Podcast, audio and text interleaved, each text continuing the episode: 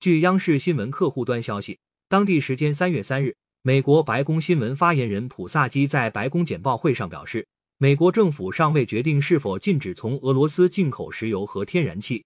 他指出，美国政府的制裁重点是俄罗斯总统普京和其政府。然而，减少石油供应将影响美国甚至全世界的石油价格，损害消费者利益。